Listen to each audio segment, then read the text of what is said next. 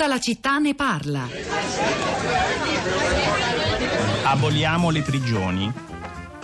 Tra i tanti pensatori che negli ultimi decenni hanno teorizzato un superamento radicale del sistema penitenziario, non una sua riforma, non un suo semplice abbellimento, ma una sua abolizione, un suo superamento appunto, c'è sicuramente Angela Davis. Angela Davis è stata un'importante militante del movimento per i diritti civili negli anni 60 e 70 del Novecento negli Stati Uniti d'America.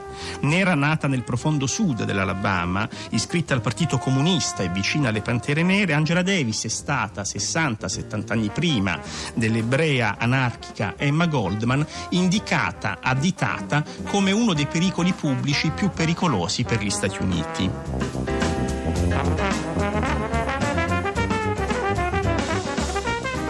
Molti anni dopo, nel libro intitolato appunto Aboliamo le prigioni ed edito in Italia da Minimum Fax, Angela Davis scriverà la mia detenzione ha avuto un impatto considerevole sul modo in cui più tardi ho iniziato a riflettere sul ruolo della prigione nel perpetuare il razzismo e la repressione politica.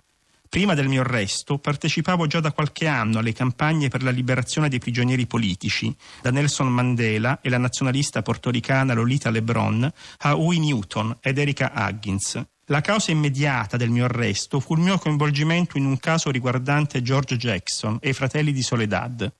Io e George Jackson ci scrivemmo regolarmente nei 16 mesi che trascorsi in prigione, prima a New York e poi in due diversi penitenziari californiani. Direi che è stato lui, più di chiunque altro, a spingermi a riflettere più a fondo sul carcere come istituzione. E in questa puntata dedicata alle giornate speciali, all'impegno per, eh, in, in, questo caso nella causa dei diritti umani, l'abbiamo ricordata la imminente giornata il 10 dicembre eh, con Riccardo Nuri poco fa, non poteva mancare certo un ricordo di Angela Davis che è ancora attiva e lotta eh, insieme a noi, attivista per i diritti di tutti, attivista afroamericana statunitense, ma anche direi soprattutto, lasciatemelo dire, la voce e la figura di Alessandro Leogrande, già perché oggi è un'altra giornata speciale speciale per noi di Radio 3, per tutti gli italiani, ma soprattutto per tutti coloro che hanno conosciuto o anche semplicemente letto eh, o ascoltato, amato le parole e il lavoro di Alessandro. È passato un anno della sua morte, è un, troppo giovane giornalista, scrittore, ma impegnato sul fronte del dar la voce agli ultimi e agli offesi, che molto ha fatto anche per noi a Radio 3 e proprio per questo Sara Sanzi noi oggi abbiamo scelto di ricordarlo non soltanto nelle trasmissioni in, chi, in diretta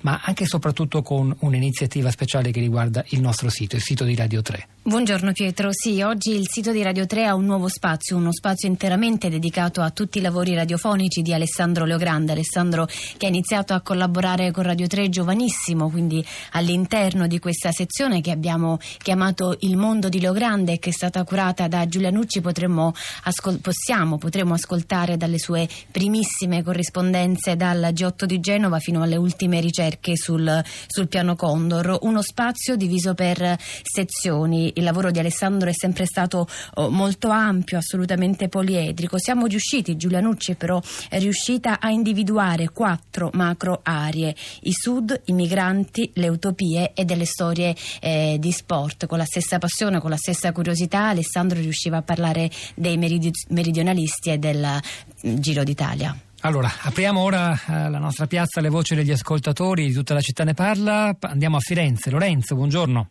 Buongiorno. Buongiorno. A lei la parola. Allora, sì, un po' come ho scritto nel messaggio, appunto, eh, ero abbastanza d'accordo con l'ascoltatore a questo problema, mh, mm, perché in, in effetti eh, esistono dei, delle manifestazioni mh, mm, tipo il simbolo eh, rosso so, in faccia ai giocatori e magari in quel mondo non ci troviamo proprio mh, sempre questa attenzione verso le donne, cioè anche il comportamento spesso dei giocatori, insomma, non è proprio quello, però eh, credo che comunque siano necessari tutti i modelli di comunicazione, appunto, magari con queste manifestazioni si può porre il problema a persone che, ne, che non si pongono minimamente il problema che sia un, un problema eh, le, le, eh, tutelare i diritti delle donne. E, è logico che poi ci vuole un, un altro modo di ricerca poi quotidiana, personale, tutti i giorni invece per rendere più profondi questi, questi valori, insomma una ricerca che poi ognuno eh, sviluppa quotidianamente con, eh, con l'educazione, con eh, il rapporto eh, quotidiano appunto verso la propria donna, verso le altre donne in generale. Ecco, questo pensiero. Grazie Lorenzo, da Firenze ci spostiamo a Roma. Claudia, buongiorno e benvenuta. Buongiorno. A lei la parola.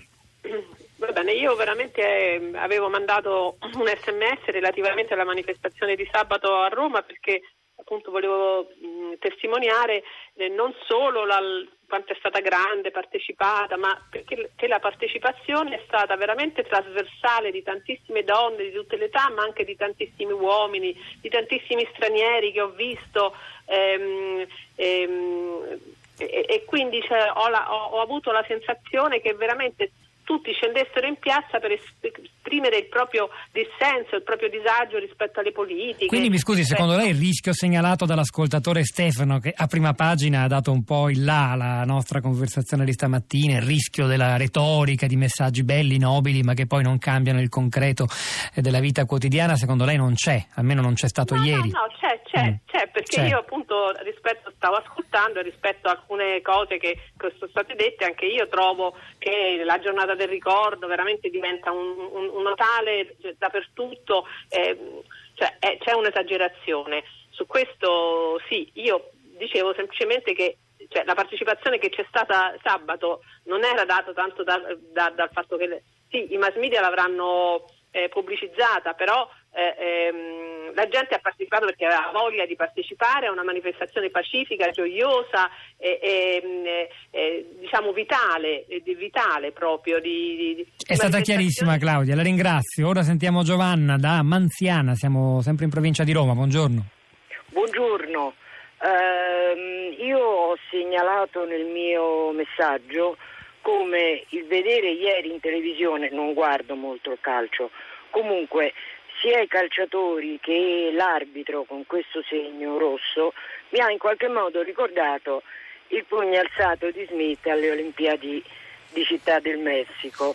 E ehm, trovo che invece questa forma di comunicazione che non si rivolge a un singolo individuo ma che si rivolge a una collettività e che al limite consente anche in famiglia, in casa, tra tutti quelli che guardavano la televisione di eh, discutere dell'argomento, di informarsi sulla questione, sia mh, molto importante.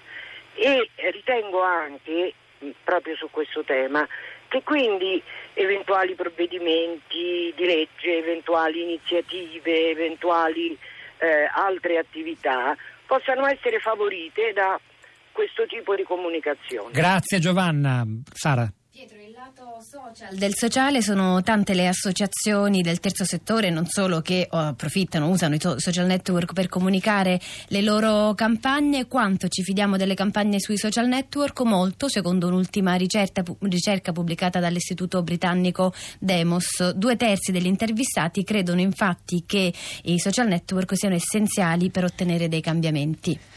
Allora, è il momento di Radio Tremondo eh, con eh, Anna Maria Giordano, credo sì. Allora, hanno lavorato a questa puntata di Tutta la città ne parla. Alessia Colletta la parte tecnica, Piero Pugliese la regia, Pietro del Soldà e Sarasanzi a questi microfoni, al di là del vetro Cristina Faloci, Rosa Polacco, la nostra curatrice Cristiana Castellotti. A domani.